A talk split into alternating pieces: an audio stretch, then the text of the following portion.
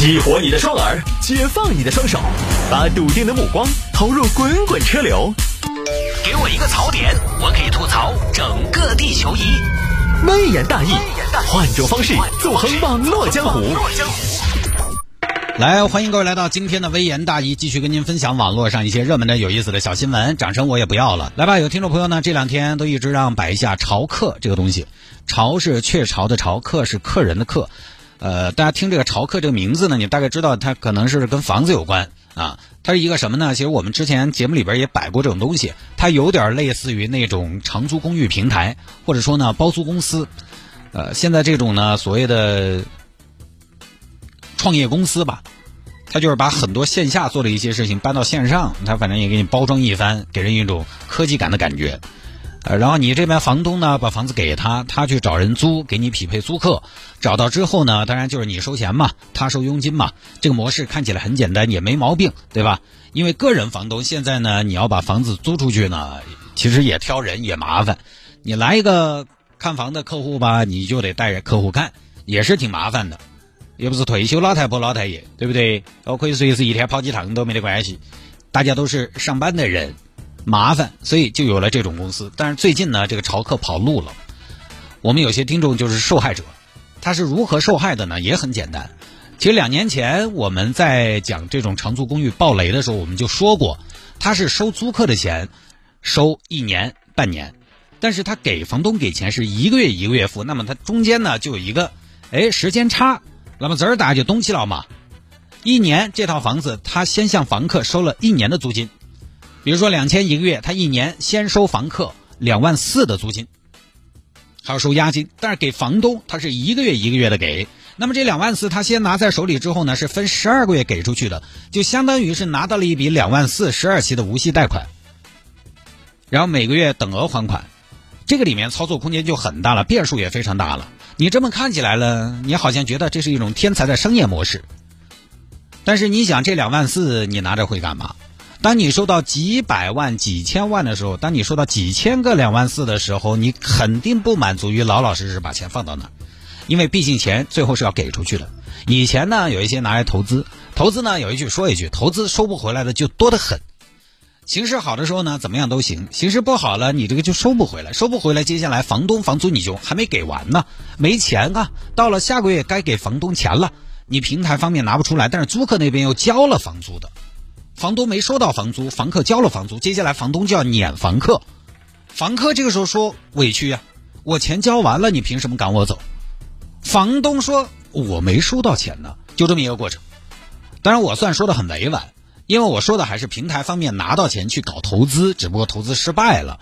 但是往阴暗了想，到底是不是拿去投资了，还是说一开始就想跑路？谁知道呢？因为这个东西的本质，它其实是在进行一个融资。租房呢，只是要把大家的钱拿进来而已，它并不是正常的抽佣金的这种模式。因为很多这种平台，它有一个特点，它就是什么呢？高进低出，高进低出，收房高价收，出租低价出租，因为他要的不是这个钱，他要的是，呃，你所有的租金，高进低出。谢大爷，你这个房子多少钱啊？三千一个月。三千一个月，我给你四千租给我，可以吗？房东一听，这个出租价格还挺可观，比市面上更有竞争力。好，那我就交给你租吧。然后呢，到了房客那边，呃，小伙子，看你们大学才毕业，这套房子市场价租金三千，我们给你两千五啊？真的吗？谢谢，不客气。但是有个条件，要交一年。很多朋友纠结了啊，交一年，资金压力有些大。但是呢，长租短租，长短都要租。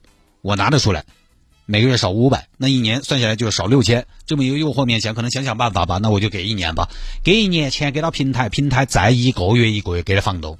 如果说他能不断的拓展业务呢，有新的钱进来，他可能还能持续一段。但一旦业务业务开展不起走了，规模小了，就还没得高了。而且这个还坚持不了太久，因为这个东西呢，它你每个月固定有那么多支出，你还不像别的一些资金盘，你可以想方设法的延缓。投资人提现的速度，你这个没办法，每个月就是要给钱呢。当然，他们也想了一些办法，比如说这儿因为疫情，他们就找一些借口，啊，因为疫情免房租嘛。我们是大平台，哦，不然你不在我们这儿租的话呢，你不找我们，你不给我们省这个钱的话，不给我们免这一两个月的房子的话，我们就给你丢出去啊，就不租了，你自己去租，你自己去租。现在因为都是平台垄断，你个人房东呢很难租出去。前几年的这个长租公寓暴雷，它还有一个特点，因为租房的人很可能他资金上并不是那么的充裕，它还有一个特点，就比如说你喊我给一年的租金，我不行啊。那行，我平台再给你提供贷款服务，哎，到时候房客钱贷出来了，用你的身份证、你的名义去贷了这个钱，平台把钱倒是收了，但是平台暴雷，你不光要早交出去，没有地方住，甚至你还欠了一屁股债，因为账是你在还，款当年是你的名义贷的，所以有时候我们普通老百姓啊，还是觉得这种所谓的打引号的这种，我不是不知道叫模式创新还是金融创新，到底是要干嘛？你就觉得是不是有点没什么底线？一般这种事情我们都会说，哎呀，受害者有时候太贪。但是这个事情，我觉得房客、房东都没有责任。房东嘛，都想撇脱一点嘛。换个角度，哪个房客又不想租得便宜点？租房，说实话，大家都租房，大家也都不宽裕。你遇到这种无良平台，你有什么办法？所以还是我觉得更重要的，还是只有监管。你这种事情，这种玩法，老百姓我觉得。大家没有那个能力，以一个个体去跟一个平台玩，平台你这些风险什么的你都估计好了的，你的法务多专业啊！老百姓知道什么维权的渠道啊？大概就举一下横幅，比较激进点儿就做一下。都是几个普通老百姓，谁知道你居然这么会玩？又不是城市大玩家。我觉得一个社会老百姓也不应该为了这样的简单的租房住房的事情再去掏神费力，跟平台斗智斗勇。这些年，很多大平台出来整合资源，说是让信息更对称，租房更扁平化。这一切对老百姓来说就一个租房，当然更方便、更便宜，没有中间商赚差价。结果现在是没有中间商赚差价，呃，但是奸商呢都是直接跑路暴雷。现在成了租房更有风险啊，斗智斗勇的，但其实都谈不上斗智斗勇，就是斗不过呀。你找不到去哪儿斗啊？人家这个跑路都是专业的，一夜之间光速逃逸。这两年这么多跑路的，我觉得监管上不能一跑了之，即便是破产什么的，也也得有。我我不懂啊，我觉得破产也不能一破了之，跑路也不能一跑了之，风气就坏了。当跑路不足为惧，就像这个潮客玉家一样，现在可以查到面临暴雷和各种官司，但这家公司换个名字继续各地搞起走，那可能会有更多人觉得跑路多正常，跑路嘛，经营不是很正常嘛？当经营不善倒掉，可以很轻易的被接受。那有目的的圈钱诈骗，是不是也可以打着经营不善的外衣？所以呢，在这种环境之下，我也不是马后炮。各位房东和租客呢，都还是我觉得让租房回归它本来的样子。我记得我们以前大学毕业租房子，我们是要干嘛呢？是要和房东见面的。我们的租金是直接每个月打给房东的，是可能要麻烦一点。房东可能还讨厌，嗯，有什么东西坏了，呃，房客觉得房东讨厌，房东觉得房客讨厌，有什么东西坏了，可能还要跟房东去谈判去周旋。